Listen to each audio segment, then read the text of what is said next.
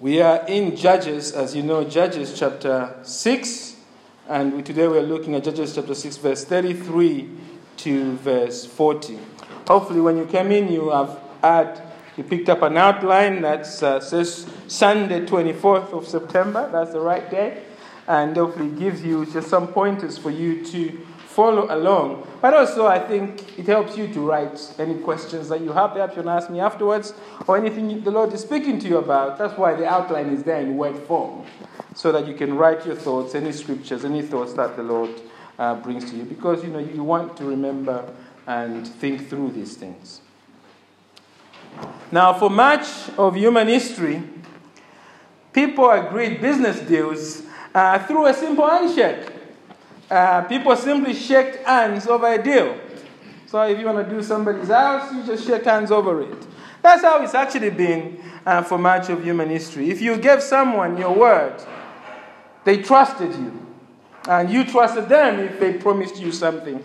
In fact, the original motto of the London Stock Exchange is My word is my bond. That, that's, that's the original motto of the, uh, the, the LSE.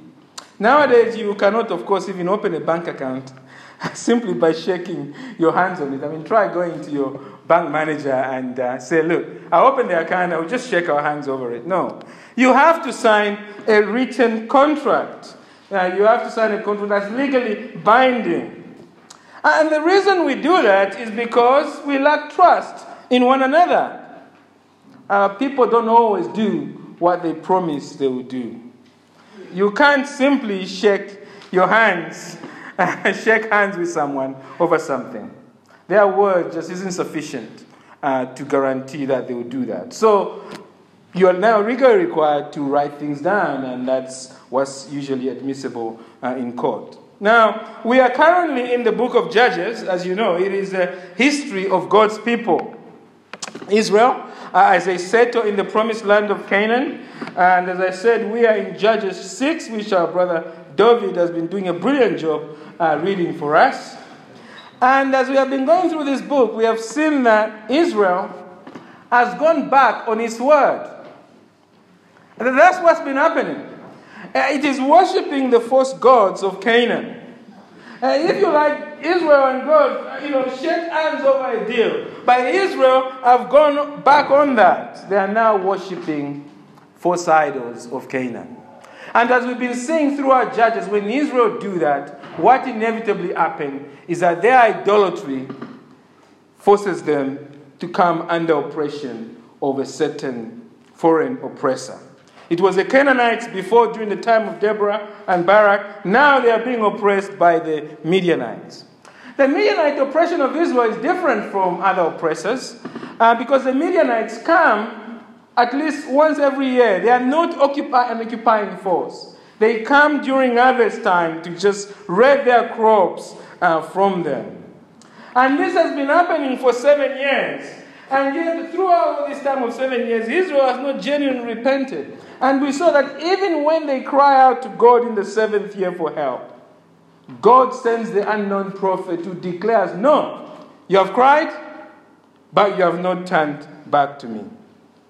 And at that point, we mentioned that naturally what we expect is God to abandon Israel. But God doesn't do that.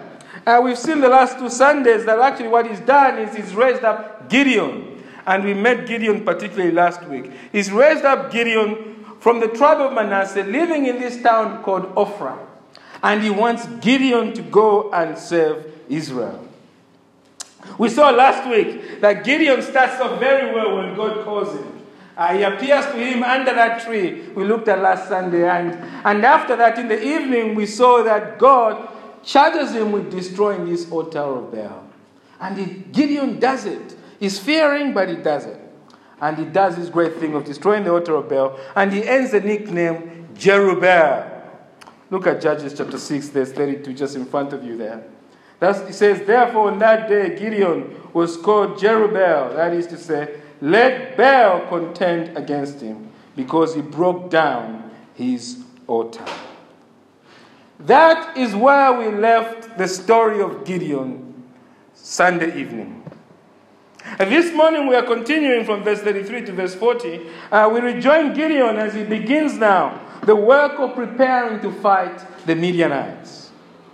We are in Judges, as I said, chapter 6, verse 33 to 40, and what Gideon is about to do is more dangerous than what he did to his father's altar.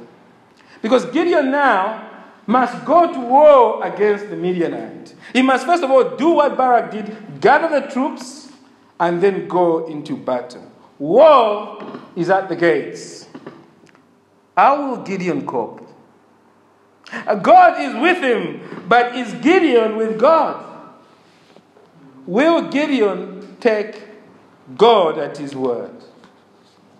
Well, this is a question, I think, not just for Gideon, but it's for each one of us here this morning.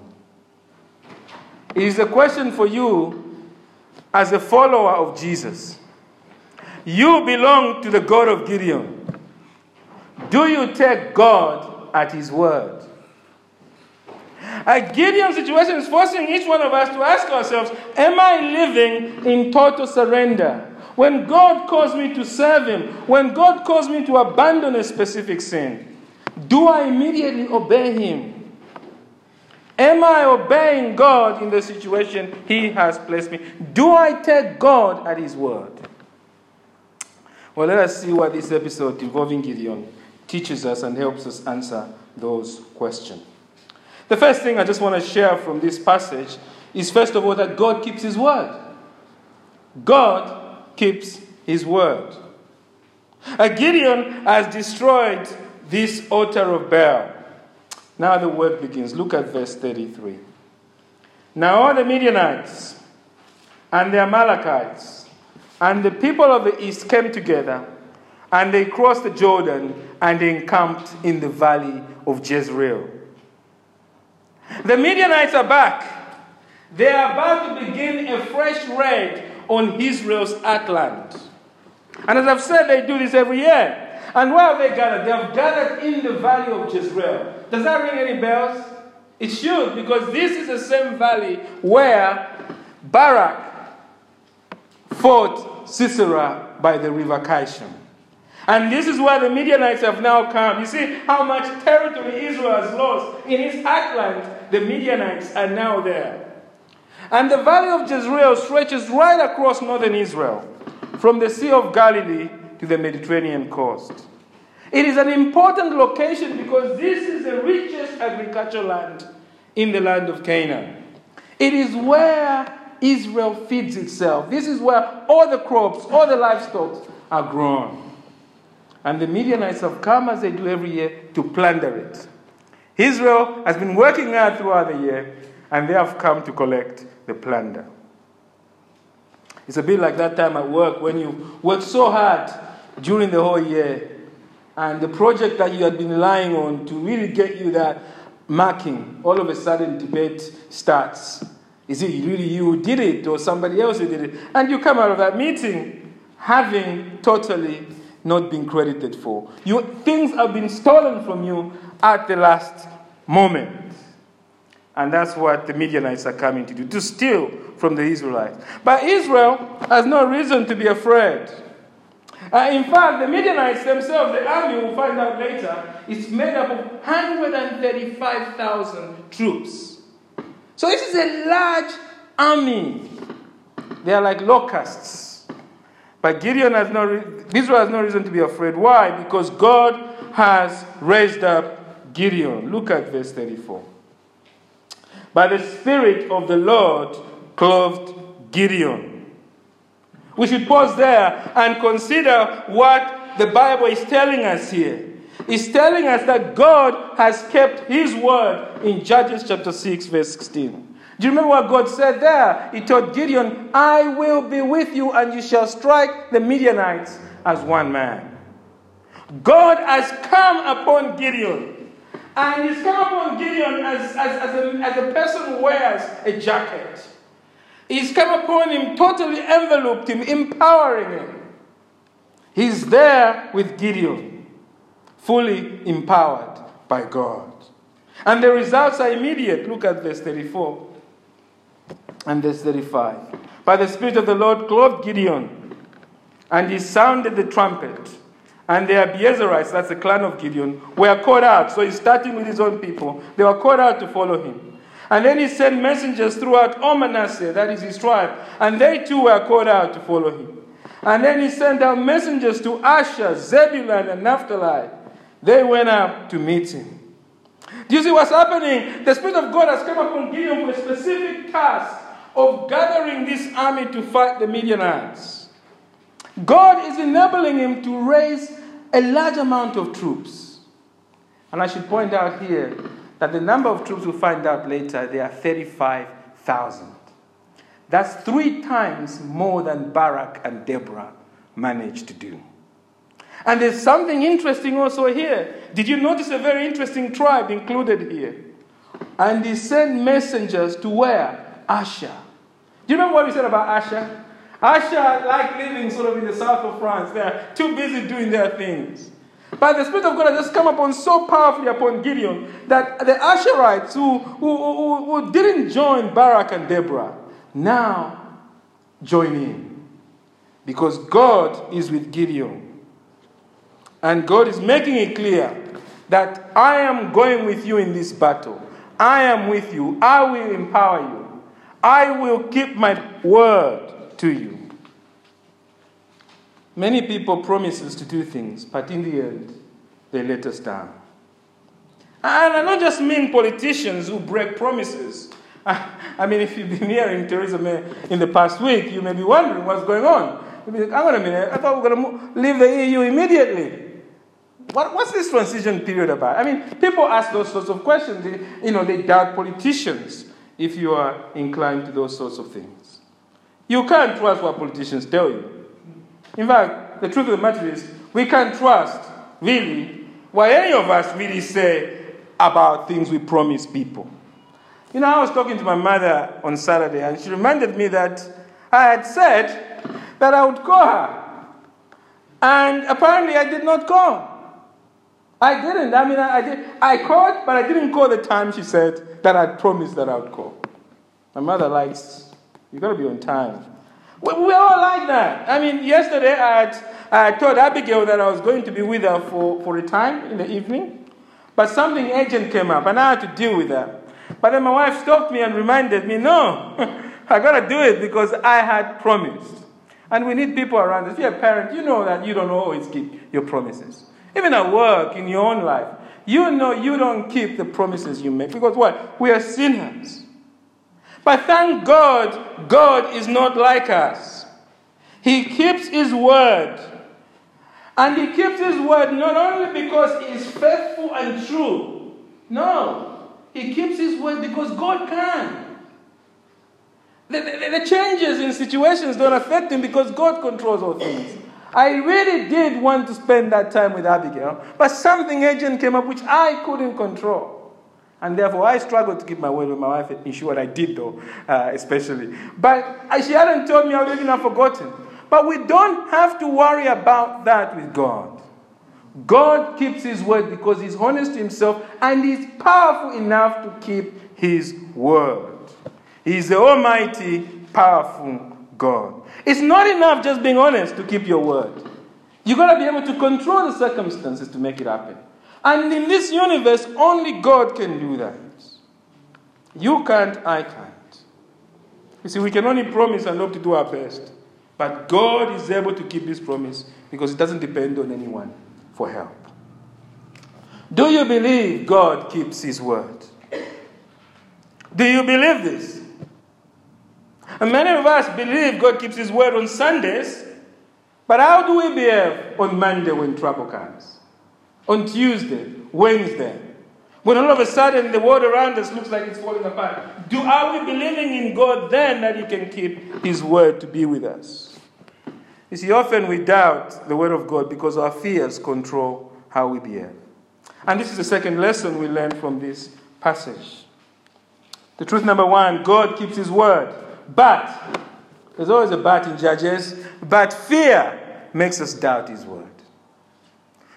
Intellectually, yes, we believe God keeps His word. But our fears about the future, our fears about our life, makes us doubt Him. And that's what we see here. And this is our second point. Fear makes us doubt God's word. You see, God has empowered Gideon. Uh, we now expect Gideon to press on against the enemy. Then we read that Gideon is not happy. Look at verse 36 to verse 37. We read this.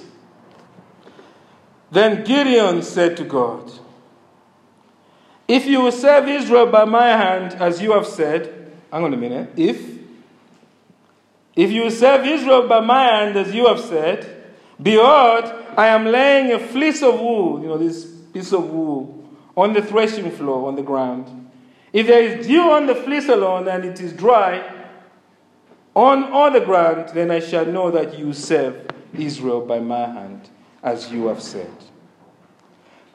It's like that moment in a meeting, right? It's like that moment in a meeting when you finish the meeting, right? And everyone is getting up because everybody's agreed what's happening. You know, we are ready to take the action. The meeting has been difficult. Everyone has agreed. Then all of a sudden, there's a person in the corner saying, uh, I just have a question, just, and they want to restart the meeting again. You've all had this experience before. You're like, come on, we finished, but they still have questions. And that's why Gideon should be pressing forward, but he's now raising up matters that shouldn't be raised up. Gideon now wants God to give him proof that he is with him. Twice he uses the word if. If you will serve Israel by hand, if there is a dew on the fleece alone. And you know what's amazing is that Gideon here twice promises, reminds us that God has already promised. Because he says that. Then God, he said to him, As you have said in verse 36, that's what he said. If you will serve Israel by my hand, as you have said. So he knows God has promised it. And he goes on to say, Then I shall know that you serve Israel, at towards the end of verse 37, by my hand, as you have said. So we are there thinking, well, if God has already told you that you will serve Israel by your hand, well, what's the problem? I mean, get on with it and start serving God. But Gideon is cautious. He's wondering.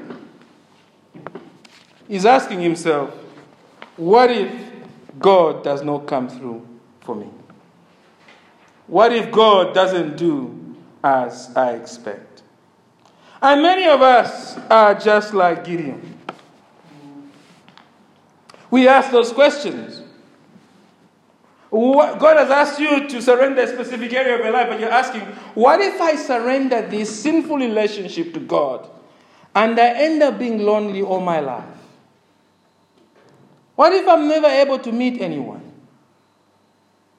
What if I surrender my wallet to God and give sacrificially to God, and then God doesn't come through for me and my family? Then what? Who will feed me? What if I forgive that person who has hurt me in the past and then she starts treating me like a doormat now? Will God really be there for me then? You see, we doubt. And sometimes we even doubt in church life. We say, what if we do this and this and this in church? And then all of a sudden, you know, the church is no longer there. And so what we do is we compromise, we compromise on things. Rather than just obeying God and leaving the consequence to Him. You see, it is not that you, many of us have told Jesus that we need a sign from Him. No, it's not like that. Many of us just pretend that Jesus is not commanding us to do anything. Hasn't Jesus already given us a command in Matthew 16, verse 24 to 26, on how we are to live? Matthew 26, verse 24 to 26 says this Then Jesus told his disciples, If anyone would come after me, let him deny himself and take up his cross and follow me. For whoever would save his life will lose it, but whoever loses his life, whoever loses his life for my sake will find it. For what will it profit a man if he gains the whole world and forfeits his soul? Or what shall a man give in return for his soul? You see, you've seen there, Jesus is calling you death to yourself, to total surrender in every area of your life. And many of us, as followers of Jesus, we are not doing that. Many of us who claim to be followers of Jesus are not doing that. Now, we are not going to Jesus and saying, Oh, Jesus, can you lay down the fleece? You know, let me lay down the fleece just to make sure you really meant the words of Matthew 16. We are not doing that. What we do instead, friends, is we pretend those words are not in the Bible. We just go on through life pretending they are not there. You see, the problem is not your situation. It is simply that you do not trust the word of Jesus when he says, As the Father has loved me, so I have loved you. And because you do not trust Jesus to look after you, you are not surrendering your life to him. And I just want to say to you this morning if you do not trust Jesus to look after you, that is very risky. One day you stand before God alone. No amount of money, no relationship, no family member will make any difference then. You must face Jesus alone. Naked you came into this world, and naked you will return to face Him. The only question that will matter then is simple Did you put all your faith in Jesus? Did you trust Him enough to gladly give your life away to Him? In short, are you a true follower of Jesus or are you just pretending? That is a question I must answer for myself every day. And that's the question you must answer for yourself every day. No one can answer that question for you. Gideon had to answer this, and evidently is failing. Now, if that question troubles you as much it bothers, as it bothers me, and it does, then the next truth in this passage should be a great help on how we are to move forward. Because the second truth, the third truth of this passage is God is gracious towards us. So, truth number one, God keeps his word. Truth number one. Truth number two, but fear makes us doubt his word. But here's the good news God is gracious towards us. You're saying, where is the grace here? Look at this. This is the grace. So Gideon lays down the fleece. What do we expect God to do now? Well, we expect God just to blast Gideon. Frankly, God should be asking Gideon, How dare you question me like that? I, I mean, I am God, you are not. I mean, isn't that how the Lord answered Job? Job, with all his suffering, the Lord says, Where were you when I laid the foundation of the? And that's how we expect God to answer Gideon here. But surprisingly, God doesn't. He answers Gideon's sinful prayer. Look at verse 38. And it was so. When he rose early next morning and squeezed the fleece, he wrung enough dew from the fleece to fill a bowl with water.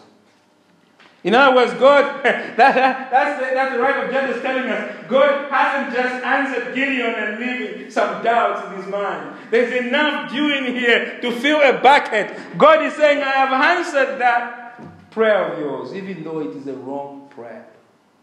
Well, thank God to, for, for th- thank, thank you, God, for answering some of our foolish prayers. We shouldn't have prayed them, but we do. But we serve such a gracious God who answers foolish prayers. And he answers them clearly for his own glory.